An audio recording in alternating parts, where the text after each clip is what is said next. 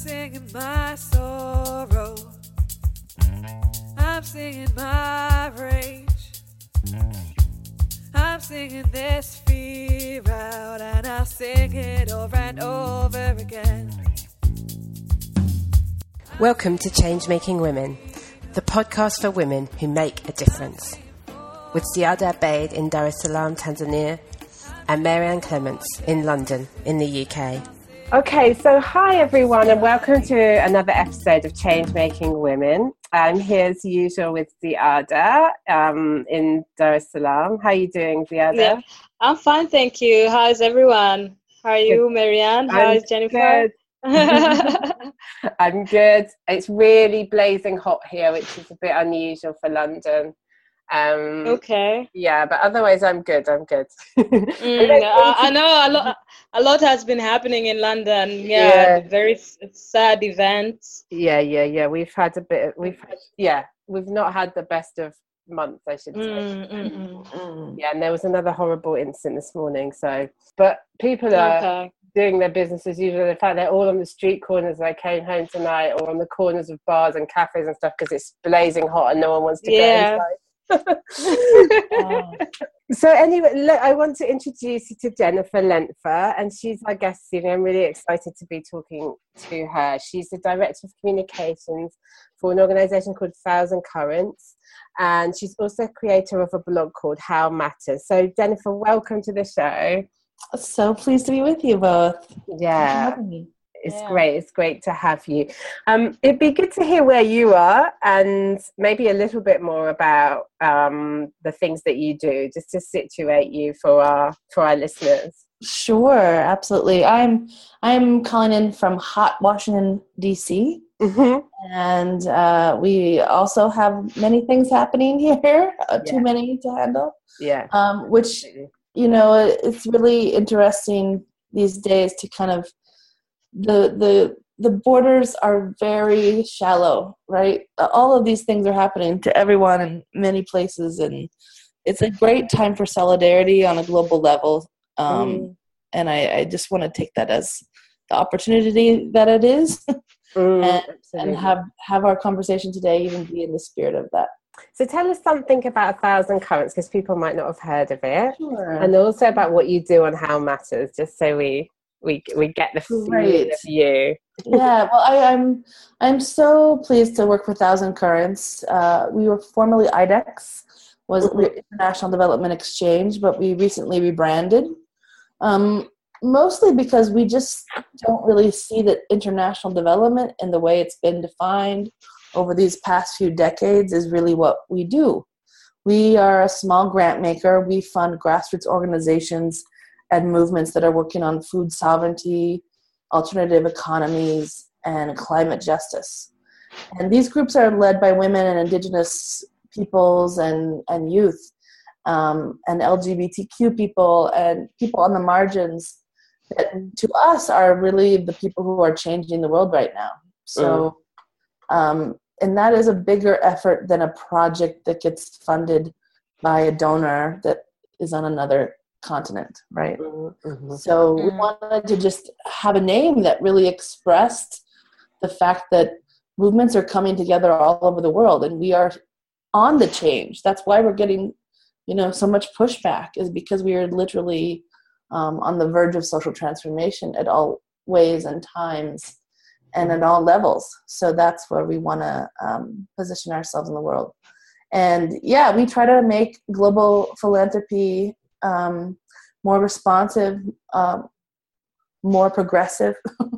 and to mm-hmm. realize the power uh, that is not necessarily tied to existing economic systems um, is a power we can all invest in, and that community power and that um, collective power that we all have is is is the most exciting input of the day. So that's what we try to do. We try to actually influence other philanthropists as well as make our own grants.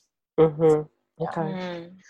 And a thousand currents. I like. I like the sound of it. Where, where did that idea come from? Just because it's sort of mm. intriguing me as a name. Yeah. Well, it was really. We worked with a, a firm to kind of rename ourselves, a creative design firm, Mm. and and we we were going down the food route because at the time we were really focused on food and and food justice and um and and, and somewhere along the line though we, we loved though what we loved about food is that it brought everybody together Mm. right so like how what are the other things um and at some point we turned to nature instead um that was a really exciting moment and then thousand currents really came from that Mm. we don't do anything without consulting our grassroots partners as well. And so we had the ability to go to them and say, "What does this mean to you?" Do you, and everyone said, "Oh, we're all we're all a current of change." Mm. So it, it really kind of meshed together at the last, and we all. What's amazing for me as a as a creative person in the organization is that it keeps giving life. Right? There's all these iterations and expressions. Mm, I love it. It's I love it as a name. It's really yeah, feels really sort of vibrant and yeah. and moving. It, it Moving, exactly. and it really, I mean, our lives are affected by currents every day. Every single person has weather, wind, water, currents affecting us. Yeah, So- absolutely. And just the same, we have social movements that are affecting our lives. So let's let's draw the comparison. And it's interesting because it reminds me of something that I um uh, saw in your book that we want to come on to talk about. But uh, you were talking about um, and it's an idea I was thinking about the last few weeks a lot myself of of certainty, like things not being certain and not and not being static, you know. And it it reflects that in the name, which is really neat. Mm, Great. Well, we, I, we we're still at the new phase where we love to hear feedback, so that's great. yeah. Uh, and I, I've been at Thousand Currents for for about two years. I've known folks there for maybe ten years. Mm. It really was just a wonderful moment of coming together. Um, Thousand Currents staff had been contributors to Smart Risks, the book. They had been long avid followers of my blog, howmatters.org. So it was just a wonderful coming together of like minds, and it's it's it's been a really uh, been a pleasure. Mm. Talk to us about uh, this book. It's it's quite interesting. How how did you get together? You know, how did it come together? How did the Mm. book come to light? Yeah, thanks. I, I think it's a that in and of itself is a really fun story. So, but it actually starts with with me, even me. I'll I'll say. So I I grew up in a small town in rural Nebraska in the middle of the United States, and when I say rural, I mean less than 300 people. There were 16 people in my graduating class of high school. My family were farmers. You know. Um, very much that's how I grew up. And so when I started um, thinking about what I wanted to do as a career or a life choice, I knew I would go abroad. I wanted to get away as much as possible. But what I realized sooner than later was that international aid and philanthropy, the way it's been conceived, um, didn't really fit with my idea of how rural people organize themselves. So Mm. as we as I was working for a large international NGO and here we were in our big beautiful new Toyota Hilux right with our Mhm. wonderful logo emblazoned on the side and we would ar- arrive to the community and I just thought wow my community is actually quite dying um, in rural America and we have a lot of problems what would happen if someone was doing this with us Mm-hmm. and I know what would happen. We would gather at the community hall or the community center, right? We would be very polite to them because, of course, that's how you how you are. And we would listen and we would go back to our lives. I mean, that's just the reality because the idea of someone coming in and promising this, your life can change tomorrow, and you just have to do these things, and um, we're going to help you. Um, it sounds too good to be true. And I mean, after having lived in Africa uh, on the African continent for many years, you see the fatigue of this, right? Yeah. With regular everyday people. There's been a lot of promises made over the last century, um, and and and really we have to acknowledge the fact that there is a a background to international aid and philanthropy that is rooted in colonialism, capitalism, and exploitation. Yeah. um, and inequality, essentially. And unless we address some of those root causes of inequality and poverty, we're not getting very far, Yeah. right? So, so here's this thing. There's this, but yet at the same time, I also really believe in the power of communities coming together, Mm. right, to take a change and and to lead change. Um, and I really believe in positive peer pressure, and I believe in community leaders. And you know, so there was always tension for me. I worked in international aid for a while, and and I just thought, wow, okay, I'm supposed to be the technical advisor. I'm supposed to be responsible for measuring these 160 indicators to report to the big bilateral donor, whether that be USAID or DFID or you know the World Bank or the Gates Foundation, and that to me is not the engine of change, right? It's not the projects, it's not the programs, it's the people. Yeah. So, um, so smart risks came about at a moment when um, I had worked for another foundation, a small family foundation. I had made the transition to philanthropy, and philanthropy was fundamentally doing the same things, moving money. Yeah. But smaller foundations were able to take more quote unquote risks. They could invest in grassroots leaders. They could, um, you know, take a new idea and say, "Oh, let's see if that works. So let's put invest a little funds in it." Um, and I and I it really appealed to me because I remember when I first had started working for um, one of the international NGOs, we had the ability to make small grants, five hundred dollars at a time and the nun could come in and make a one page application and get money the next day. And my colleagues just thought, wow, this was so much fun. It was sometimes the most impactful work we, do- we did. And the reason this work is impactful is because communities have a tremendous amount of ingenuity when the initiative is theirs, right? We, I mean, this is sort of sort of obvious, and yet it wasn't happening when it comes to more formalized modes of international aid. So we were really, for me, as we were working, um, I, I was renewed as I worked for this foundation because I realized that we could invest in the self determination and the innovation and the volunteerism that existed in communities. Um, community groups are just able to generate such such tremendous results when given a chance.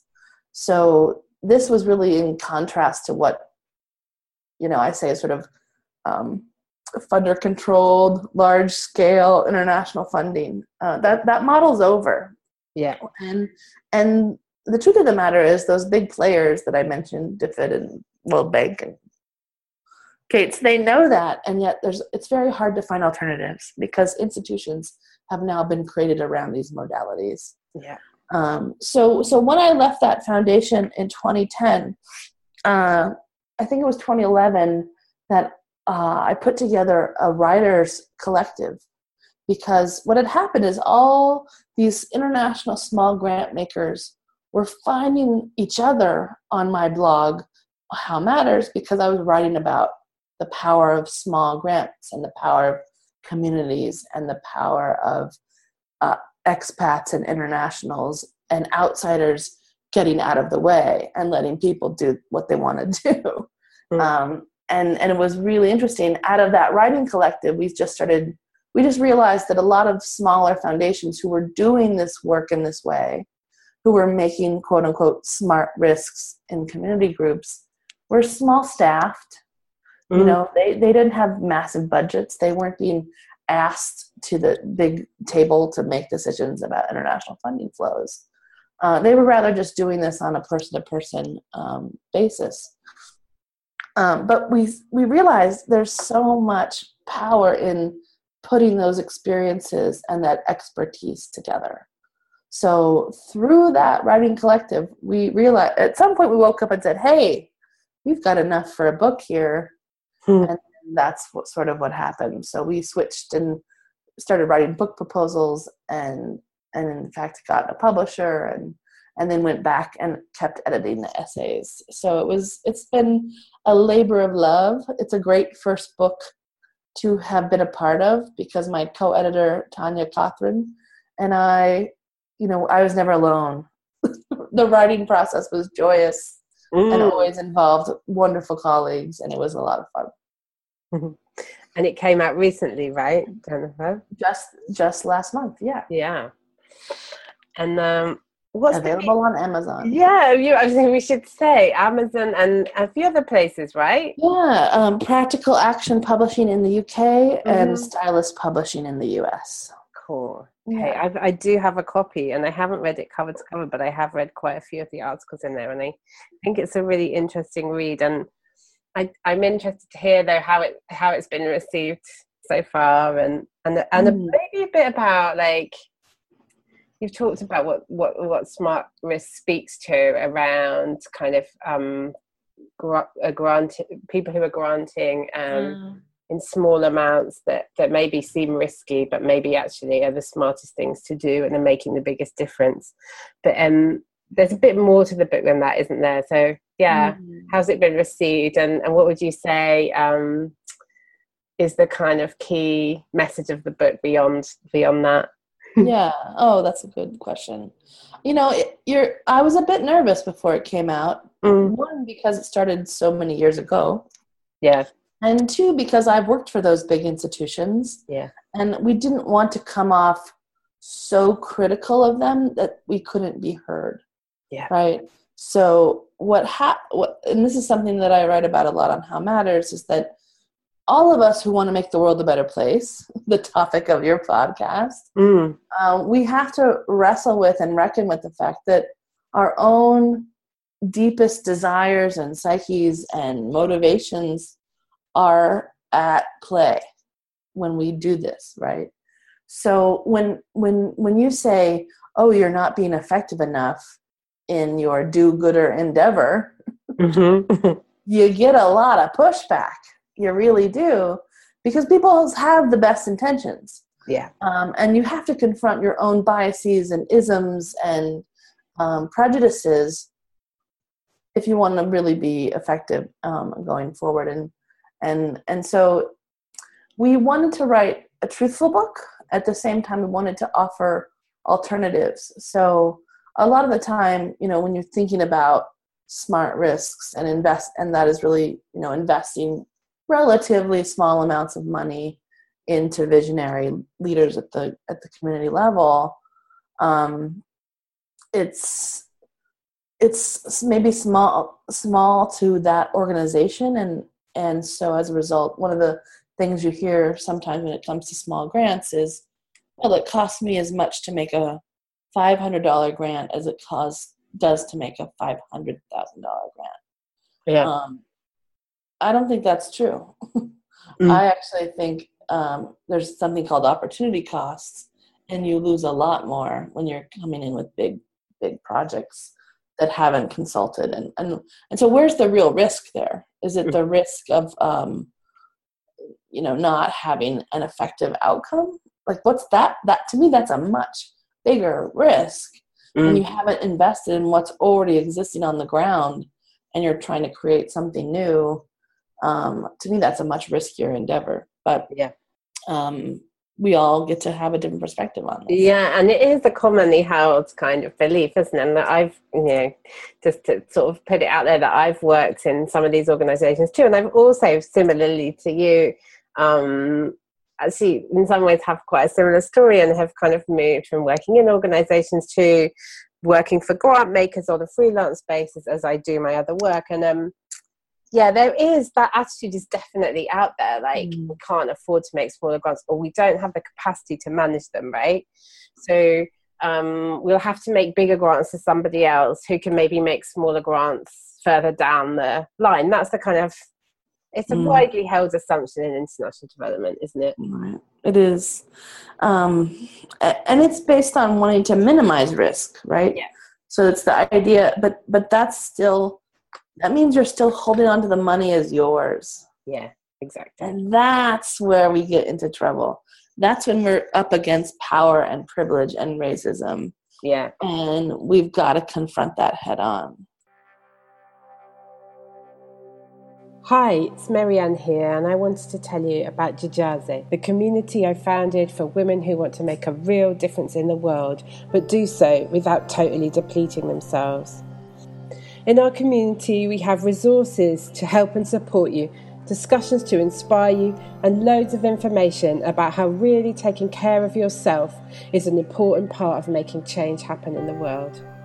You can find out more about how to join us by going to www.jijaze.com. That's J I J A Z E. If you click on Join Us, you can jump straight to the info about how to join. We're so looking forward to welcoming you to our community. You know, there's a growing awareness within international aid and philanthropy that um, is the human resources to address these kind of big global issues are always going to be found at the local mm. level. You know, you can part of the change. So as that awareness has come forward, um, it's it's helping everybody to see. You know, let's have some conversations that might be hard because if what's the model of charity that's sort of been created, Western Christian white centric way of looking at the world is to say, okay, there's a problem what's the intervention what's the thing that's needed and and and the answer has often been outsider expertise Absolutely. flip that around what if communities can be um, to take their own initiatives and their own mm. resources mm. and we augment that we unleash that potential and we've replaced or decimated that potential mm. Because we've come in with the idea and the project. The, there's a tremendous potential to turn that around but the but the big barrier is ourselves. How do how do we as outsiders mm. to a community get out of the way? How do we confront our own um, blockages emotional blockages mm. to that and and ask hard questions of ourselves? Because what happens is it is a power it's a power relationship if you're the one bringing the, the resources to the table. Uh, and so that was part of the reason we also wanted to write the book. We wanted to say you know there's there's other ways you mm. can do this and guess what it'll never be perfect because you can't erase you know the impact of uh, be more responsive. You can get out of the way. You can listen better. Mm. Um, so we wanted to have real life examples of, of people that do consider themselves mm. outside to a community doing just okay. that. It so I would ask again, maybe you know, in writing this book, uh, who who mm. is your target book to reach?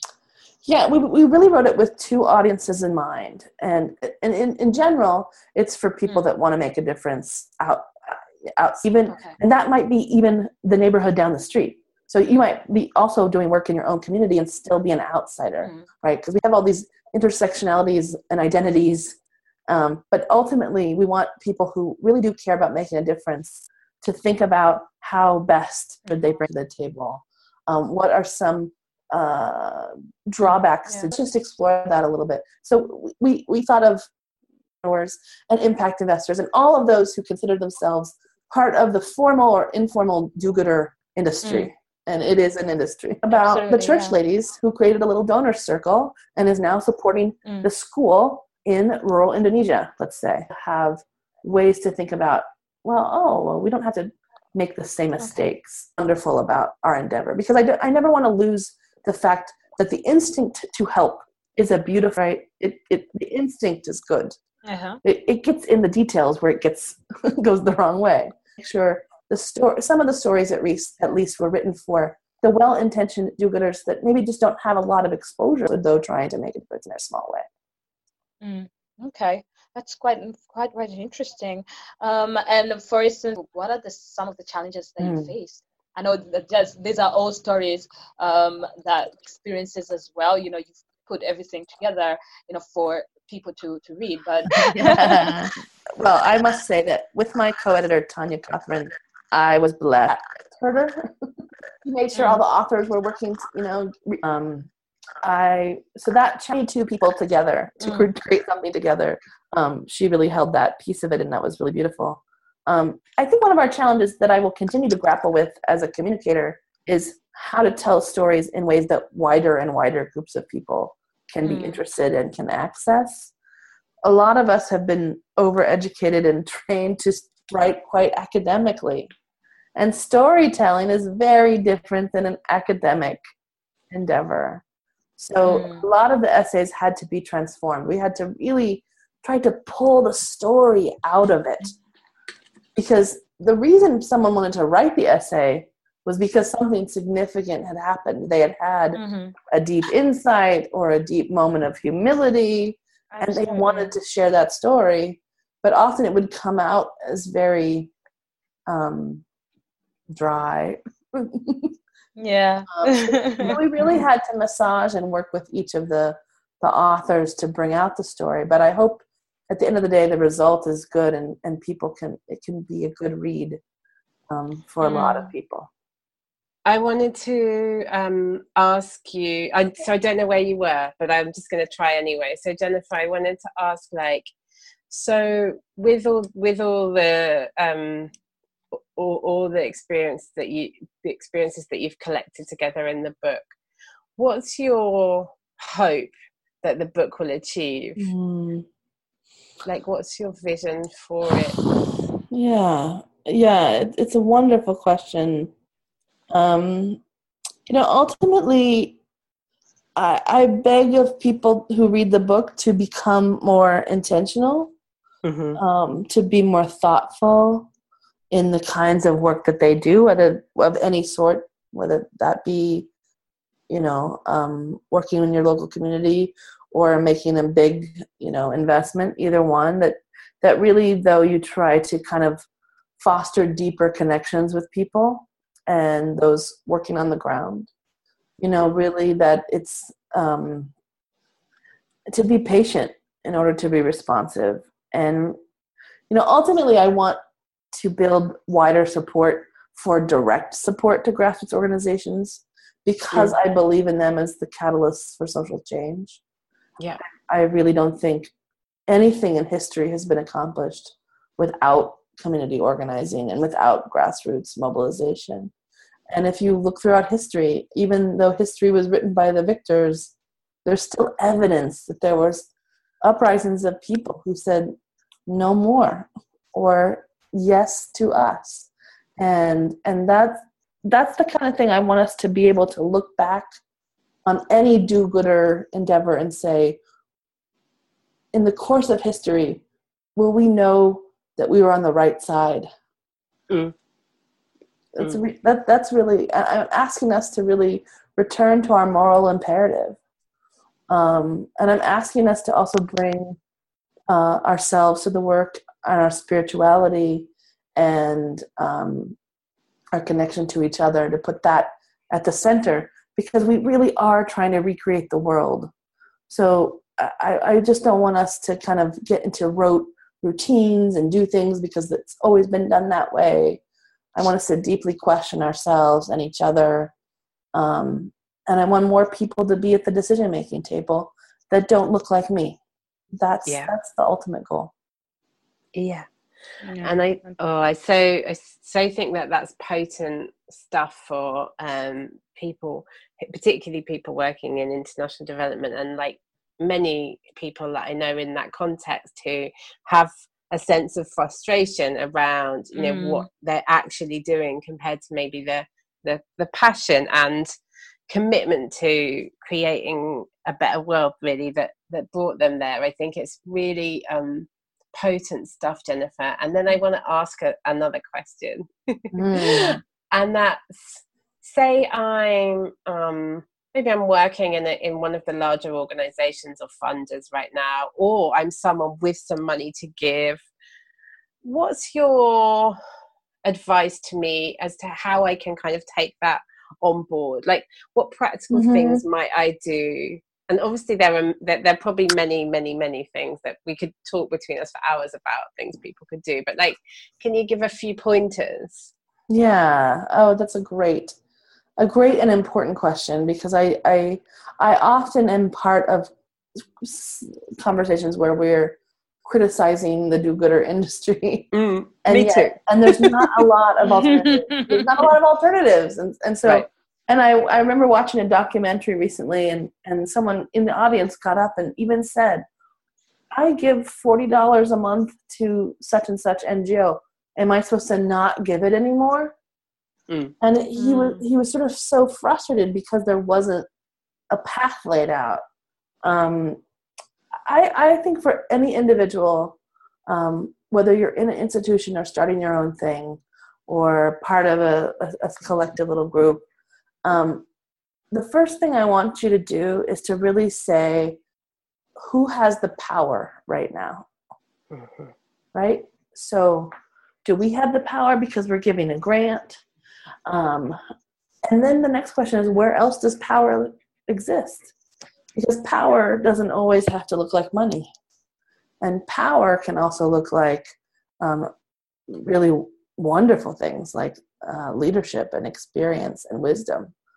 Um, I don't know. I, I, I think, and it's uncomfort. I mean that that as the first step is super uncomfortable. So I do want to acknowledge that.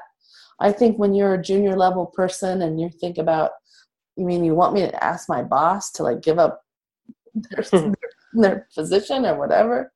Um, in in the case of someone who is junior, maybe working at an international donor or NGO, um, it is though about asking sometimes very scary and provocative questions, and to get really good at asking them in ways that, like we said, are not confrontational, but that say, "Hey, what about something else?"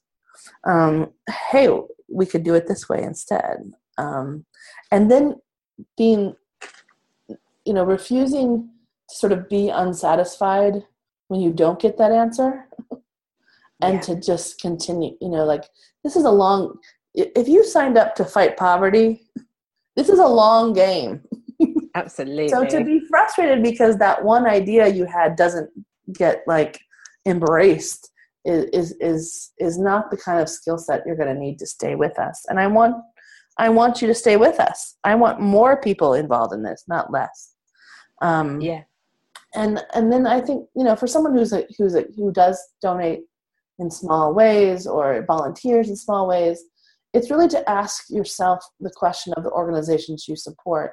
You know, how much are they putting people at the center of everything? Mm-hmm. And and and just continue. You know, so you're still asking power questions, but uh, I often tell people like make sure that uh, that there's not just an evaluation of the program, um, but that when it comes to how the program was even designed, that the consultations were genuine. And that, those are hard questions to ask, but just by asking them, you are creating change in that organization because you're saying, "Hey, I'm I'm one of the people who supports you, and this is what I care about."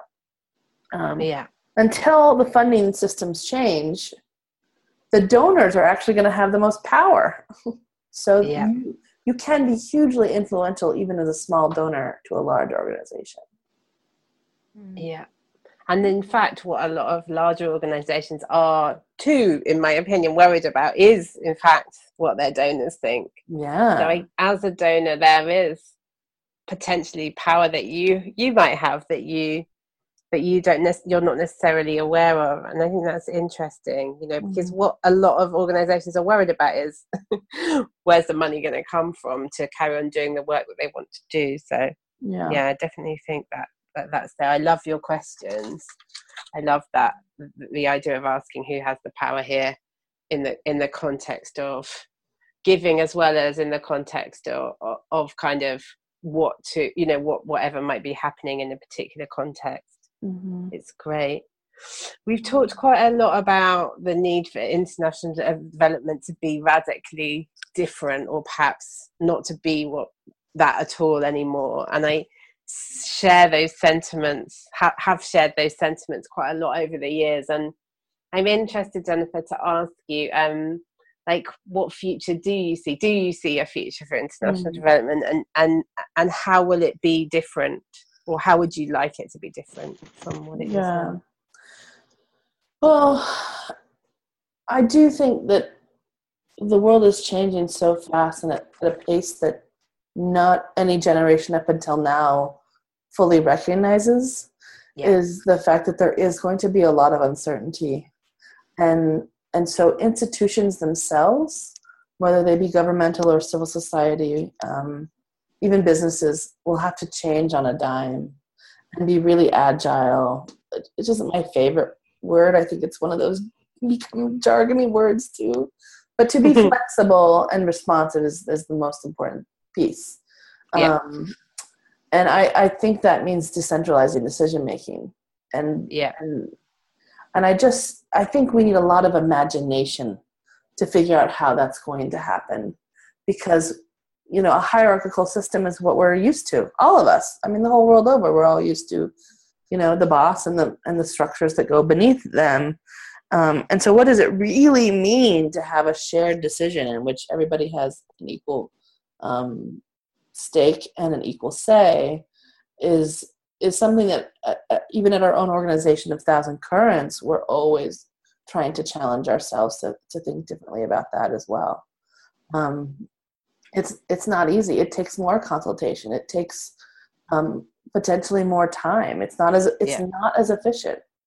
And yet and yet we know that it's the one thing that will actually make an institution um, be able you know how they build buildings in japan with springs because they know at, at the base at the foundation because of the frequency of earthquake we've got to figure out how to build our foundational springs into our institutions whether Mm. you know in, in, in any form so I'm, I'm just hoping that that's what we kind of spend our time thinking about and imagining for the future Yeah.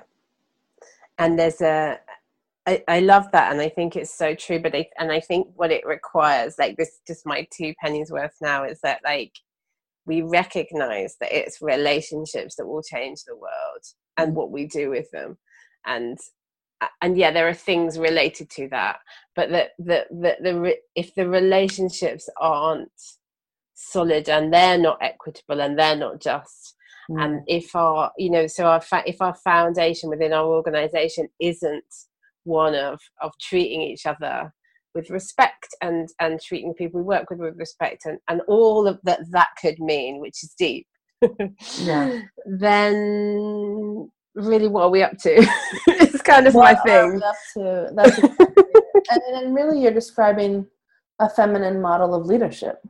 yeah You know, we have to put, step into positions of power because we do things differently and because that's what the world needs right now. yeah The world needs balance.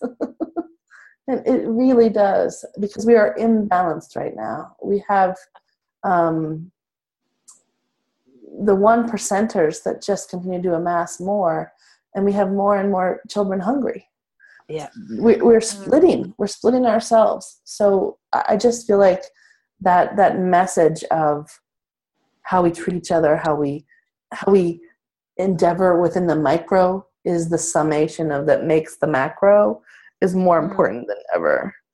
Um, Yeah. So yeah, I think I want women change makers who are listening to this to really be unapologetic as they step into that leadership um, and to Mm. not assume that the way we have been taught to lead is the way that's actually good for everybody.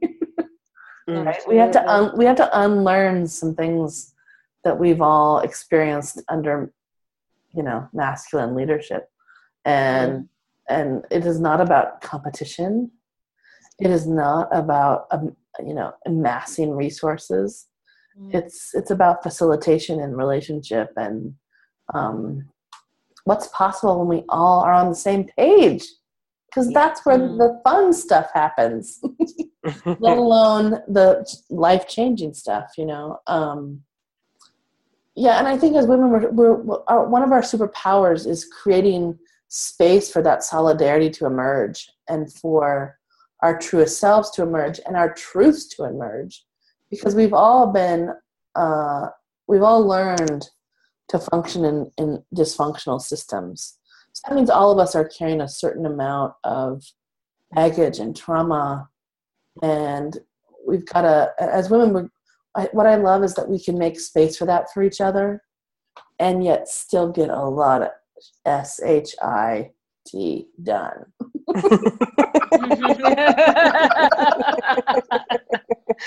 Whoa! Absolutely, hundred percent agree with you. yeah me too i think that's the yeah. it's a brilliant note for us to end on, Jennifer. Thank you so, so much for joining us. Yeah, but before we go, one Ah. last question. This we always love asking our guests is So when you're not being a superwoman mm-hmm.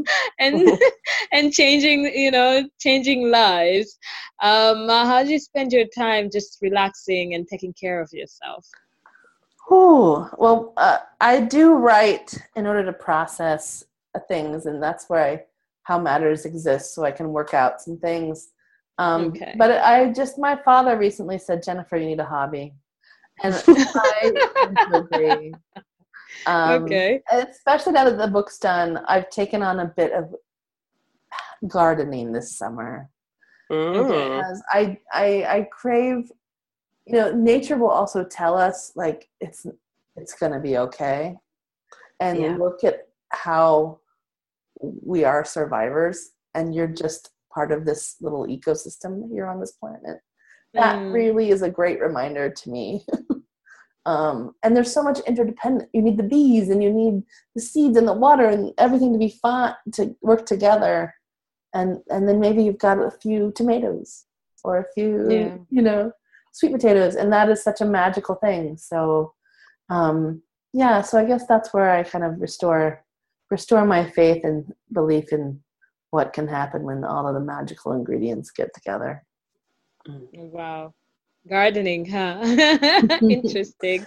I i've been rejecting gardening all my life. My mom yeah my my mum was a great gardener and um, she would always want to drag us out in the garden to help her you know because it was good for you and you know yeah. this amazing thing of making things grow. And i was always like i want to you know i want to be in my room listening to music and reading books. But just recently as i approached yeah. like proper middle age I've started to get a bit excited about planting a few flowers in my garden. So, yeah. well, um, I, I just mean, acknowledge that even saying gardening means that I live in a food system where I don't have to grow my own food. Like Absolutely. It can, it can be a hobby it's not That's what right. I rely on for my daily, you know, and so yeah, even there's privilege in my hobby. Absolutely, that's how a hundred million percent is Jennifer. You're yeah. so right. I think one thing that gardening teaches is to be patient, which mm. I am not, mm-hmm. and that's the reason why I can't garden. I want when I garden, I want to see results in the next two to three days, which can never be. it's so true. Yeah, yeah. it's so true. and, yeah, no, it's so you're so right, Jennifer. That it's yeah, that's something that that that many, many, many, many women and, and men too that came before us and and live on the planet today. Where you know they mm. they garden for their own. You know they need the food to eat, and um, they have to learn that stuff so it's a yeah. real privilege to, to, to be able to access food that other people have grown and made, and so that that can become a hobby. And then also maybe we're missing that lesson. Yeah. we're missing well, that patience. and we've also, you know, part of as Westernization and development happened, we lost that knowledge. So yeah. mm. my grandmother, who bless her, is still alive and in the book as well, talking about mm-hmm. her tomato cages um, yeah, I read that earlier. um, my grandmother knows so much about. Mm. I mean that that is knowledge that is not gained through a book or formal yep. learning. Absolutely, it is one of the most important things to know about how to live, and we've yeah. lost that in just a couple generations. So I'm I'm also love that I get to now, yeah, be on the phone with her and say, Grandma, this is happening and she can tell me what's up and it's great yeah so maybe you could take up gardening too, the other. oh my god! I'm, I'm yet, I, honestly, I'm yet to do it. Um, I've tried with a few flowers, but they died. Oh. I'll keep trying, though. I'm not giving up. Good, good. Thank you so much, Jennifer. This was uh, great. It was a great conversation. yeah, no, it was great to have you, and thank you so much. And our theme tune over and over was written and performed by Eleanor Brown, who you can find at eleanorbrownmusic.com.